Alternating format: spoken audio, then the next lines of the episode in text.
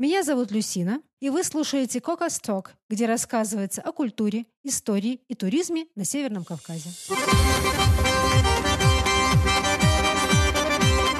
This is episode 14 of Caucasus Talk, your source for culture, history, and tourism in the North Caucasus Mountains of Russia.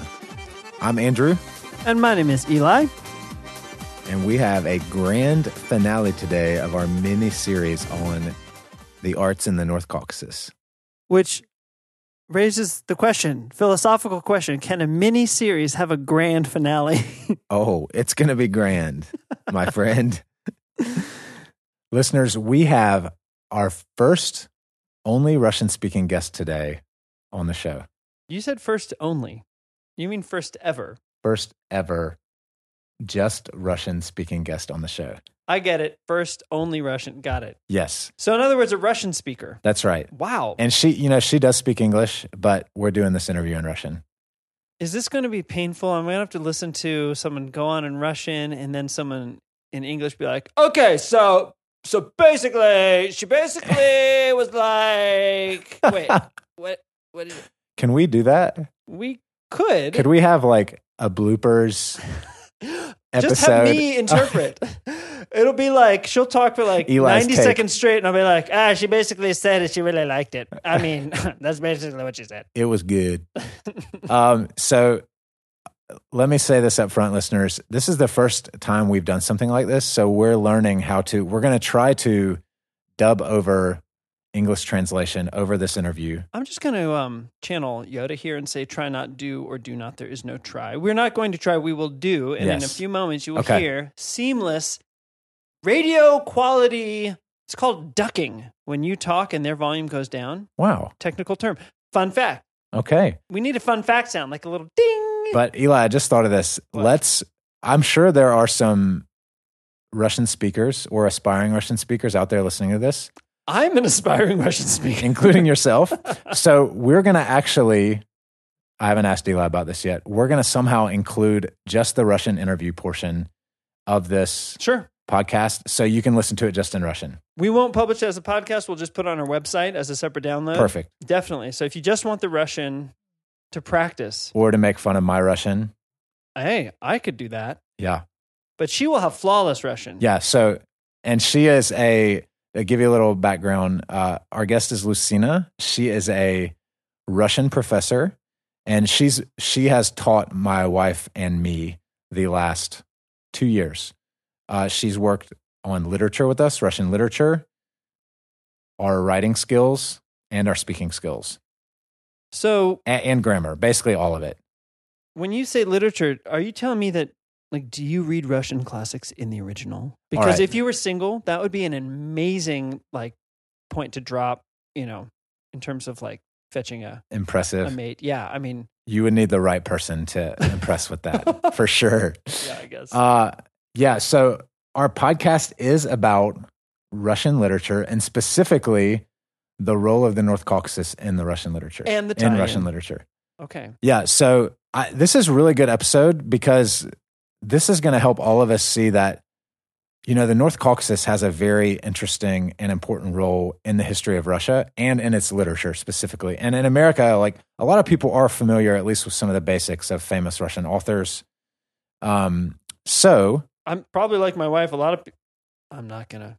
I was just gonna say that she started and not finished because she wasn't really into a certain Russian author. But it sounds like we throw her under the bus. So full disclosure, I also have started and not finished the same Russian author that rhymes Yes. with Shmostaevsky.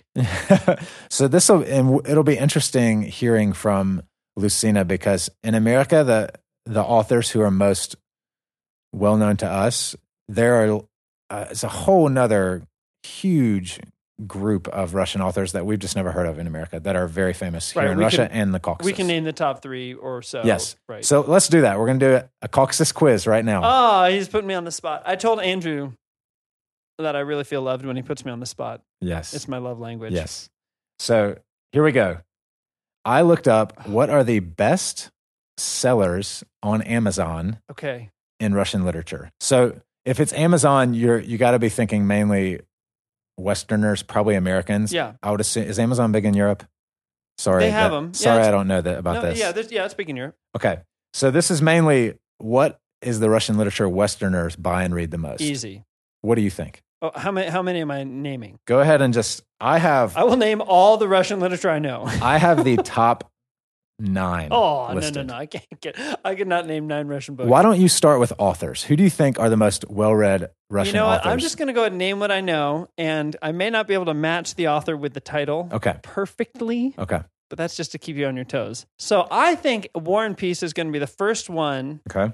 bought, but probably not read because I think it's so famous. But I oh, don't interesting think I distinction. Get through it. yes. Um, I would say Brother Karamazov, Brothers Karamazov. Okay. Who? I've do you never know- even tried to say that now that I've studied Russian. Karamazov. Karamazov. Karamazov, I think. Yeah. Karamazov. Do you Uh, know so who that's the authors- Dostoevsky. All right. That's Brothers Karamazov is Dostoevsky. What about War and Peace? Who wrote War and that? Peace is Tolstoy, Okay. which is interesting because Tolsty means fat or chubby in Russian. And his book, I don't know about him as a person, but his book is Tolstoy, man. I have never made that connection. Oh, it's right there. Tolstoy Kaniga. so, yeah, are we done? Okay, so those two, um, I, th- I would say third has to be Anna Karenina. Okay. Simply because I know the title, and I think Anna Karenina is by, um, I think it's by Dostoevsky.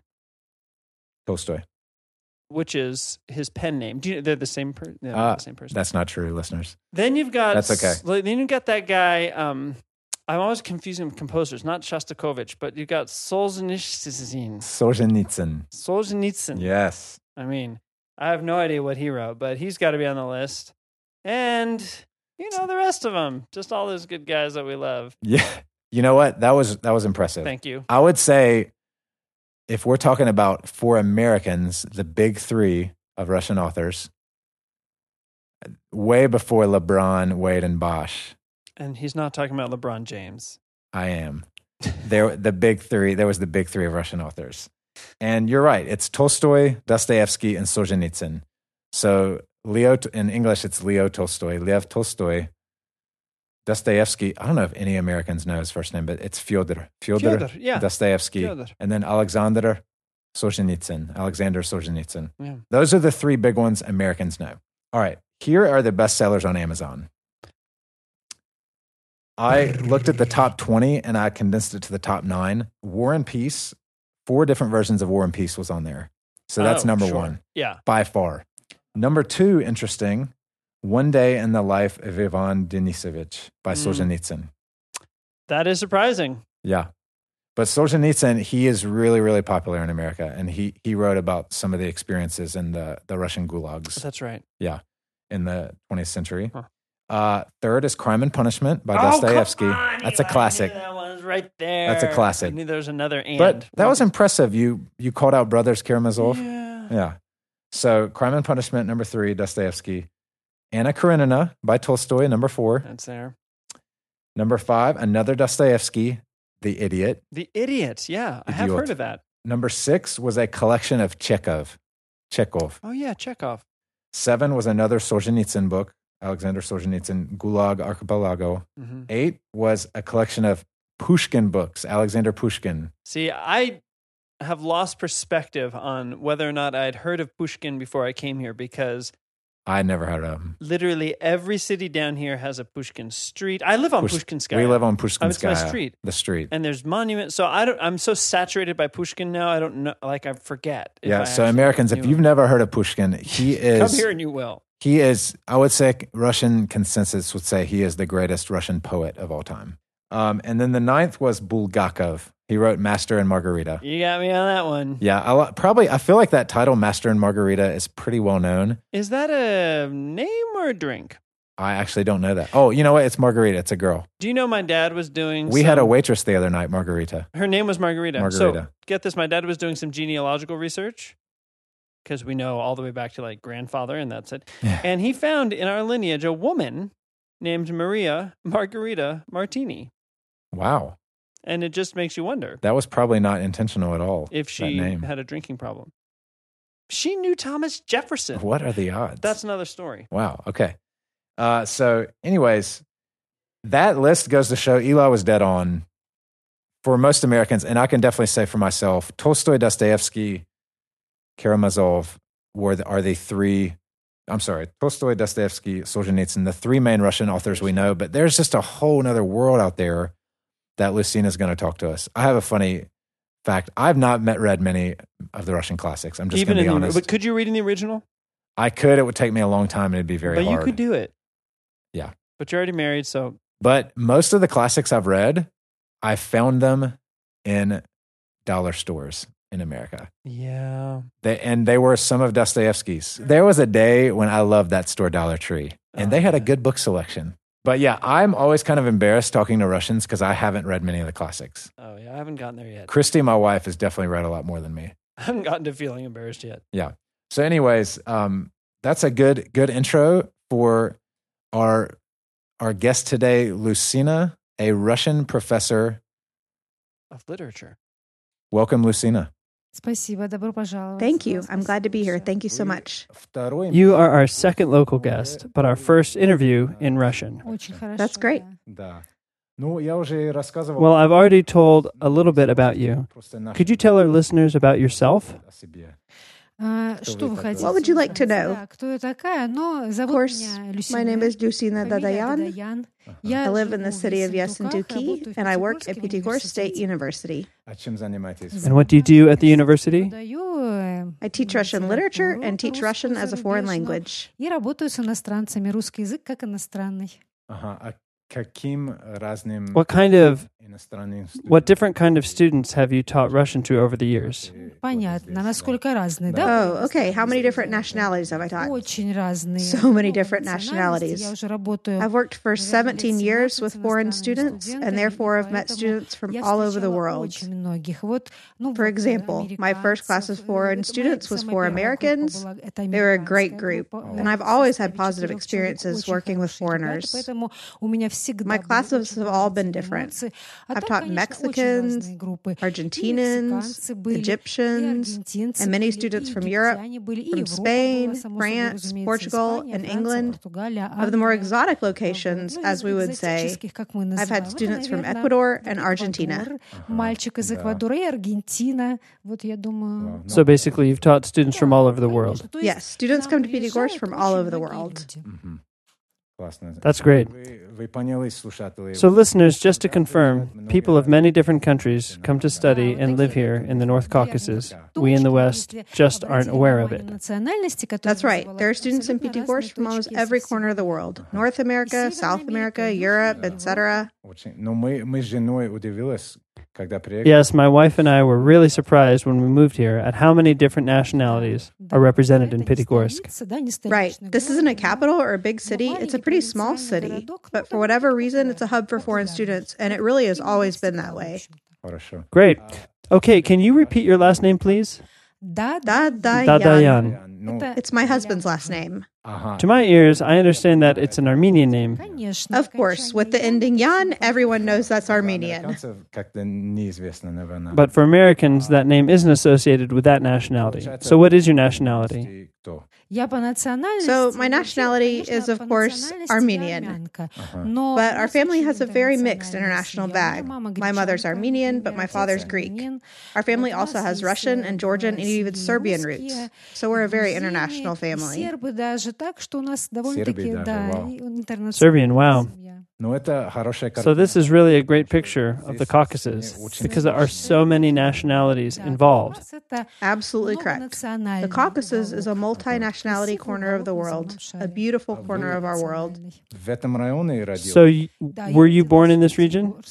Yes, I was born in Pyatigorsk, but my parents are from the country of Georgia.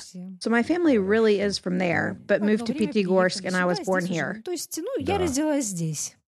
я родилась здесь. Это получается за Кавказа, да? So, Georgia would be considered the Совершенно Trans-Caucasus верно. or South Закавказье мы это Caucasus. называем, как вы Ага. знаете, три That's закавказские right. страны. We call it the Trans-Caucasus, Armenia, three countries, Грузия, Armenia, а, и Georgia, Азербайджан, and которые Azerbaijan, раньше входили в which were all состав formerly part of the Советского Soviet Союза, как Union or the социалистические USSR. республики Союза Советских, Мгм. Рес- м, Советского Союза. Да. Мы, я, я не помню, Илай говорили об этом. I don't remember, Eli, if we specifically talked about this, but here in Pyatigorsk, there are a lot of Armenians. I've even heard it called the city of Armenians. Yeah, that's probably right. I think you've rightly noticed that about here. But you know, I think Pyatigorsk has more Armenians than Yesentuki. I live in Yesentuki, and more than anyone, Yesentuki is full of Greeks. Mm-hmm. Wow. There are two large suburbs of Yesentuki named Sanamir and Yesentuki that are mainly inhabited by Greeks. Uh-huh. And of course, Kislovodsk, the next city over, as it's closer to the border with Karachay Cherkessia. Of course, there live many Karachai people there. Понятно. Да, это Да. KMV. Yes, that's the KMV region. Okay, so to our topic today. We already gave our listeners a heads up. We'll be about Russian literature, but specifically the role of the Caucasus, the North Caucasus, in Russian literature. We looked on the internet. What Russian literature do Americans buy the most? Русские книги в Мгм. Америке. Так. And you probably won't be surprised. Это Толстой, It's Tolstoy, а «Война и мир». specifically War and Peace. Это By вообще far is первое место. bought the Имеется в виду most. вообще, Oh, oh, so you're это talking не about Russian вообще, а literature in вообще general, очень not just about the Русские Caucasus. литературы. Да, все знают Толстого. Yes, everyone knows Tolstoy. Это Dostoevsky is the second most popular, and Alexander Solzhenitsyn is the third most popular. Больше всего они Among Americans, these are the most well known Russian authors, but any others we know very То little. есть, а Пу- Пушкин So, our наше всё Pushkin, who, as we would say is our everything, the encyclopedia of life in Russia. Not many Americans have heard of him. Yes, very few Americans know who Alexander Pushkin is. Probably just literary scholars and professors primarily know him. Yes, that's right. So what about you? Who are your favorite Russian authors?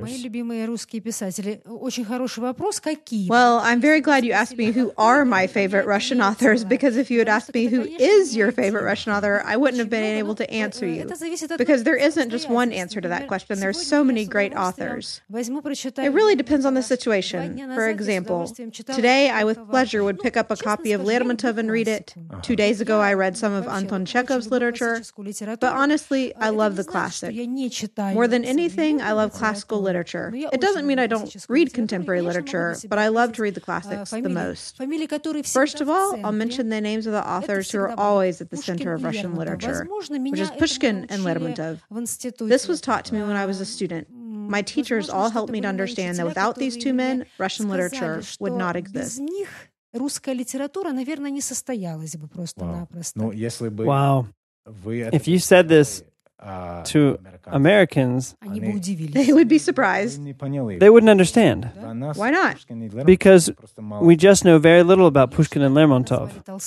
Of course, you mentioned Tolstoy is well known, and this goes without saying. It's easy to love all of his works. Any of his writings are unique. What I love about Tolstoy is his writing style. It's very beautiful how he paints a picture for the reader, how he accurately describes and presents situations. I'm I more than anything read his classic works, and I'm able to immerse myself so deeply in his stories that I very closely relate to his characters. So, of course, Tolstoy is one of my favorites. Chekhov is one of my favorites, Ivan Bunin, Dostoevsky. To be honest, I'm not really a fan of Dostoevsky's deep psychological writings, but of course, I read his works occasionally. He's quite a philosopher, huh? Yes, he's a philosopher. He's a psychologist, but I much more enjoy reading Tolstoy. I also really love to read Nikolai Gogol's work, especially Evenings on a Farm near Dikanka, as well as his collection of short stories, and of course, works from the Silver Age of Russian literature in the 20th century. I'm happy to read those as well. Great. I think from among all these authors, we will specifically focus on Pushkin. Mikhail Lermontov and Alexander Pushkin. It's because of their connection to the Caucasus? Yes, that's right. Of course, and don't forget Tolstoy as well. That's a good bridge to our next topic. Yes, it's a perfect thread between the two. So, among these authors, or in general, what Russian authors wrote about the North Caucasus? I can say that the topic of the Caucasus in Russian literature, it started with the works of Vasily Zhukovsky and Gavrila Derzhavin at the end of the 18th and the beginning of the 19th century. You probably have never heard anything about them, Zhukovsky and Derzhavin.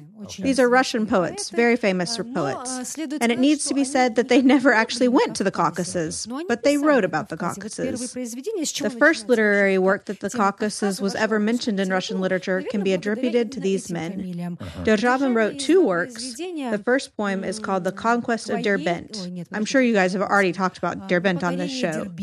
But yes, The Conquest of Derbent. Yeah. And a second poem on Count Zubov's return from Persia, as I'm sure you understand, to get to the north. The road leads through the Caucasus. And Zhukovsky has a work called To the Voyakovs, and so, from these works of literature, the themes of the Caucasus is introduced into Russian literature. Why did they write about the Caucasus? At the end of the 18th century, and the beginning of the 19th century, as I'm sure you're aware of.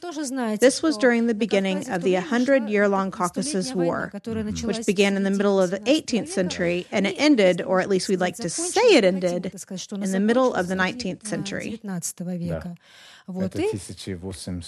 It finished in 1865, right? In that time period? Yes, approximately finished in that time, right around when Tolstoy wrote his beautiful work. He was here in the Caucasus and finished writing his book. Which work was that? Haji Murat? Which work did Tolstoy write, you mean? Yes. Of all Tolstoy's works, his book, Haji Murat, is the one most dedicated to the Caucasus. He also wrote three short stories The Raid, The Cutting of the Forest, and The Prisoner of the Caucasus. And there's also a book called The Cossacks about the Caucasus and the Cossacks in this region. Tolstoy viewed the Caucasus differently than Lermontov and Pushkin did. Uh-huh. So most people say that the 19th century was the golden age of Russian literature, right? That's absolutely correct. And during that time was when Russian authors began to write about the North Caucasus. Of course. Yes. Like I said, Derzhavin and Zhukovsky started writing about the Caucasus and the traditions here. And then Lermontov and Pushkin, why did they write about the Caucasus? Pushkin was actually exiled to the Caucasus by the Tsar. Zhukovsky actually requested that the Tsar not not exile Pushkin to the far north, so they sent him here to the south. And it was here that the Caucasus made such an impression on him. What specific impressions did the Caucasus make on him? Well, I'm sure when you first came to the Caucasus that it made some first impressions on you too, right?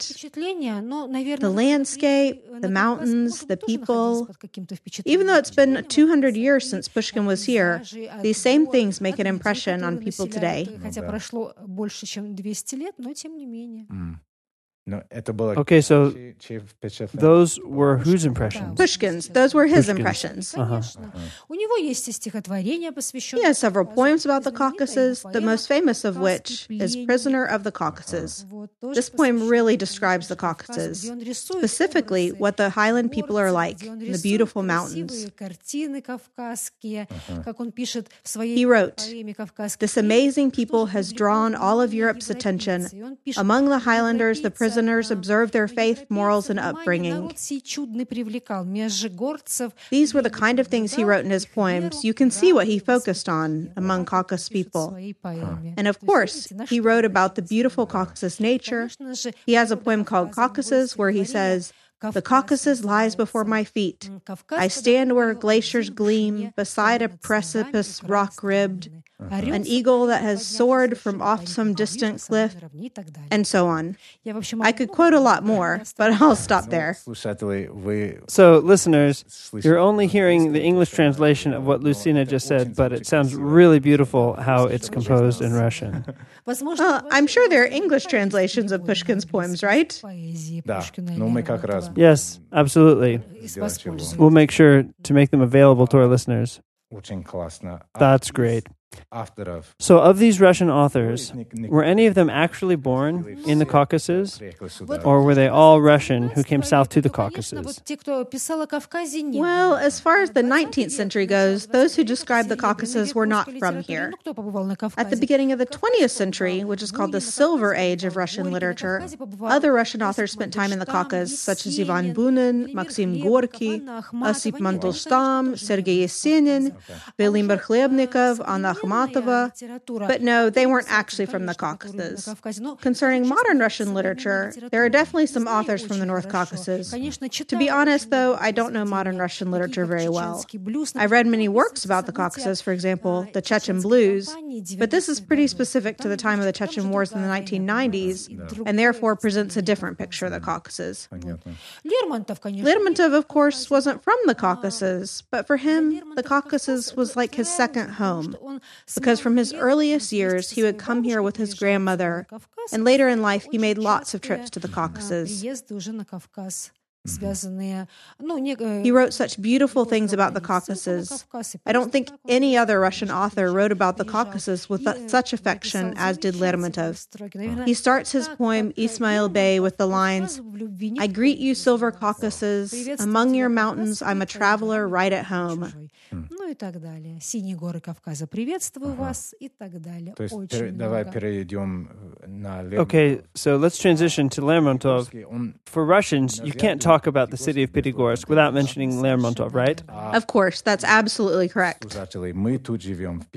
Listeners, we live here in Pyatigorsk. It's our city, and it's right on the border of the North Caucasus republics. But you can call it a part of the North Caucasus because so many different Caucasus nationalities live here. Lucina, can you tell us just a little bit about Mikhail Lermontov? Because in the West, we know very little about him. Of course. He was a wonderful, brilliant poet and writer. When we talk about Pushkin, we call him a poet. But when we talk about Lermontov, he was both a poet and a writer. He wrote beautifully in poetry and in prose. This is beautifully shown in his book, Hero of Our Time, which is based in the Caucasus. In one of the chapters, he writes Yesterday I came to Pyatigorsk and rented an apartment at the base of Mount Mashuk. Which is exactly exactly where we're sitting right now. That's right. We're sitting at the base of Mount Mashuk. Like you said, here in Pyatigorsk is the official Lermontov Museum where he often visited and where he got into the argument with Martynov, which resulted in the duel that ultimately led to his death. Lermontov lived a very short life. He was born in 1814 and died in 1841. He didn't even turn 27 years old. But he accomplished so much in such a short time. That's why I say he's one of my favorite authors. There was a time in my life when I was in grade school that his book, Hero of Our Time, was my favorite book. I was so mesmerized by the main character, Pechorin, who, on the one hand, was pretty crude, but on the other hand, was a true romantic. I think lots of Russian girls have fallen in love with the character of Pechorin. Basically, Lermontov and the Caucasus is a whole different subject. Do you remember I said that Lermontov was born in 1814? In 2014, there was a 200 year celebration of his birth, and there was an international conference held in Chechnya in his honor. Unfortunately, I couldn't attend, but I heard many good things about it. Uh-huh. All Russians love Lermontov. Well, wait, he was at times controversial. Okay, never mind. Not everyone loves him. Of course, you can't find such a person that absolutely everyone loves. Well, there are some people who even call him a lowlife. But for me, he's just a brilliant poet. I always love reading his works. I know so many of his writings by heart. And I always have my foreign students read and memorize at least a short segment of his writings. With my foreign students, I always take them around Pyatigorsk and show them the most famous places dedicated to Lermontov, uh-huh. including where his infamous fatal duel was. Uh-huh. Listeners, from this spot where we are sitting, it's a 25 to 30 minute walk to the very place where Lermontov was killed in a duel.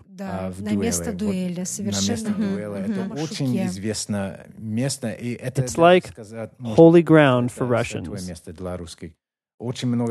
Many Russian tourists visit Pyatigorsk and spend time viewing Lermontov's old stomping grounds. That's right. His spirit still lives here. Included in Lermontov's huge collection of works are nine poems dedicated specifically to the Caucasus. The most famous of which being Prisoner of the Caucasus. You probably see the pattern here. that Lermontov, Pushkin, and Tolstoy all wrote works with this exact same title, Prisoner of the Caucasus. Lermontov's poem by this title is his most famous poem, and the other eight are also written with specific Caucasus themes in mind только Кавказу. Wow. Что он в них What does he write about in these poems? Само собой, разумеется, Кавказ. It goes without saying. Его пейзажи с любовью, с восхищением.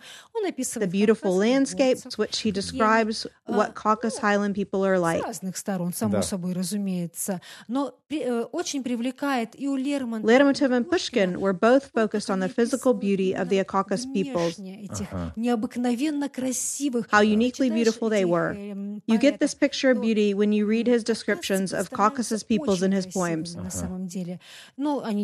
And of course, they really are beautiful people. Their morals, culture, traditions, etc. Listeners, if you want to see for yourself, read Lermontov's books, especially Hero of Our Time. That is a great recommendation Здесь такой момент, слушатели, мы Listeners, что, This is really interesting ну, для нас мы мало знаем. because for Westerners, we know very little, Россия about the играет Caucasus. большую роль в but in истории. Russia, the Caucasus plays a very important role in their history. И, and ну, especially in сейчас, their конечно, literature. Кавказ это уже Of часто course, now the нашей Caucasus is a part of Russia, играет but before it большую wasn't. But I hope you've seen just a little bit of the role the Caucasus has in Russia's history and literature. Like you've heard from Lucina, Lermontov, Pushkin, and Tolstoy are all very famous writers and had a lot to say about the North Caucasus. It's almost ironic because many Americans, if you ask them about the Caucasus, would assume it's not a very important region because of how little they know about it. But for Russians and in their history, it's a very important place. Would you say that's pretty accurate? Of course, that's accurate. Such a beautiful beautiful region set right between the Black and Caspian Seas with unbelievably beautiful mountains. Well, I'm not sure if I can say this or not. The French might argue with me, but we have the highest mountain peak in all of Europe. You can say that. That's right. We've already discussed that. We'll back you up. Uh, Mount Elbrus is 5,200 meters high. And of course, that's an invitation for any alpine and lovers of extreme sports, we welcome you to check it out.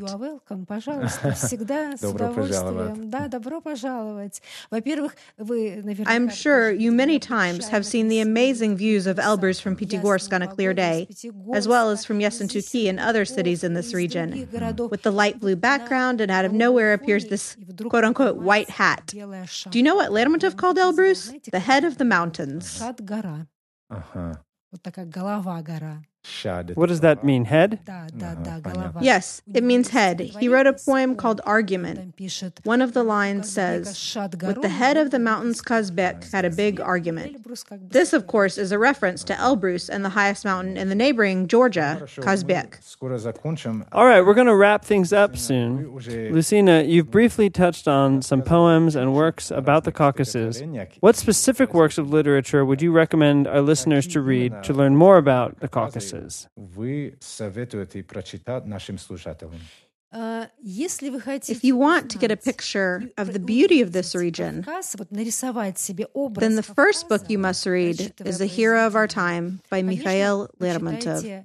I definitely recommend this book because you want to come visit the North Caucasus, then you will likely travel through Pyatigorsk at the beginning of your trip. Lermontov describes Pyatigorsk really well. Of course, that was 200 years ago and a lot has changed since then, but the same beautiful nature still exists today. Yeah, Mount Mashuk, Mount Beshtau, the view of Mount Elbrus from here. That's right. Read Hero of Our Time, especially the chapter titled Princess Mary, and you can take a kind of journey around Pyatigorsk, visiting the same places that the main character Pechorin did. You will come away with a beautiful view of the Caucasus from this book. А, Of course, Lermontov and Pushkin had a very romantic view of the Caucasus. Tolstoy, on the other hand, had a much more realistic view of the Caucasus. He didn't focus as much on the beauty and mystery aura as he did on the place of war here in the region. Она, конечно, уходит на второй план, и на первый план выходит, он рисует, он рисует войну. Но это характерно для Толстого. But that was very typical of Tolstoy's writings, wasn't it? He describes conflicts in Prisoner of the Caucasus and in The Raid and in The Cutting of the Forest. And last but not least, his crowning piece about the Caucasus, you must read Haji Murat. This was about the events during Tsar Nicholas I's reign involving the infamous Imam Shamil from Dagestan. Okay, so listeners, we will include links in the show notes to read about these books online and even to purchase them if you want to read more. I'm sure some of you may not even know how to spell Haji Murad, so we'll be sure to include links to all of the works that were mentioned. Ah, I almost forgot to mention the author Bestuzheva Marulinskого. This is also a very famous Russian author. He dedicated many of his works to the Caucasus, the two most well, no, most well known being Amalat Bek and Mula Nur. They're fascinating books. Okay, let's repeat that one final time. Your three top recommendations to read about the Caucasus Hero of Our Time by Mikhail Lermontov, Haji Murat by Leo Tolstoy, and what was the third? I'm not familiar with him. Uh, Alexander Bestuzhev Marlinsky, and he wrote two famous romantic short stories about the Caucasus Amalat Bek and Mula Nur. I recommend you read Amalat Bek. So, listeners, if this is something you are interested in, read these books and learn more about the North Caucasus. Okay, final question. We always ask our guests this question What would you like to say to the English speaking world about the North Caucasus? I would say not just to the English speaking world, but to the whole world. Come here to the North Caucasus. Such hospitable people live here. Exactly the kind of hospitable people that Lermontov, Pushkin, and Tolstoy described in their writings. I really don't want the world to only associate our region with war. Mm. Yes, there have been wars here, both in the 19th and 20th centuries. But I really hope we can put a period on that sad part of our history. For this to happen, I really think more people need to come here with open hearts. Just like Lermontov and Pushkin did, they didn't come here with weapons, but with their pens and poems, so that the peoples here would prosper. Wow. So, yes, please come. Let's learn from each other our national songs, dances, cultures, smiles, and embrace each other. That was very well said. I agree 100%. Good. Lucina, thank, thank you so much. Thank you so much. I really enjoyed enjoyed our discussion. Thank you again. Maybe we'll do a second interview in the future just about Lermontov and Pitigorsk. There was so much we weren't able to talk about today, but maybe next time. эфирное время, оно вот такое вот. Ничего, это, это... It was a great conversation, and I think our listeners will really enjoy what they heard. Thank you. All right. Wow. That was awesome. I it was I was going to say that was awkward. I mean, it was not awkward, but I think oh something oh, awkward. No, it was awesome because she is um, definitely an expert and passionate. She's so passionate yeah. about literature, and I would I think for our very first voiceover translation effort, that was okay. Hey, it was okay. I'll take it. you did it. Just so you know, listeners, Eli is our tech guy, and he he did all the dubbing. I, I, I literally did none it. of that. The dub, the dub master. Um. So, anyways, I, I, just feel job. like if anyone sat there sort of squirmed a little, like it's kind of awkward the way they sound a little bit canned. Just let's acknowledge it. Let's put it out there and move on. We have one of my goals was to make people feel awkward with this episode. well, you one unspoken with me goals. Did you know that? See, I don't even need that to be a goal because my awkward sensor is so like broken that I do it all the time and don't even know it. so, all right. So, listeners, we hope you enjoyed that interview with a local expert on uh, Russian literature in the North Caucasus. And please, I know we say this. Lexical expert. A yes. lexpert. That's right. Um, moving right along here. Awkward. Um, we I know we often say check the show notes for this, and this is funny because I never check the show notes of the podcast I, I listen to. Um, but this this might be our kind of our best show notes yet. I mean, we we basically have like an exhaustive list of different pieces of Russian literature that reference the North Caucasus in both English and Russian, and ways for you to either read them online or to purchase them which could be um, exhausting, but yes, um, for many of you, it would be probably exciting.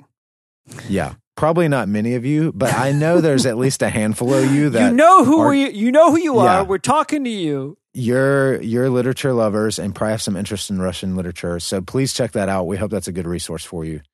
Um, yeah, great man. So thank you, Lucina. Uh, I know this is getting lots of. This is probably passing its way through Armenian homes, Dadayeva homes all over the Caucasus all right over now as we speak. The land. Yes. Yeah. Mm.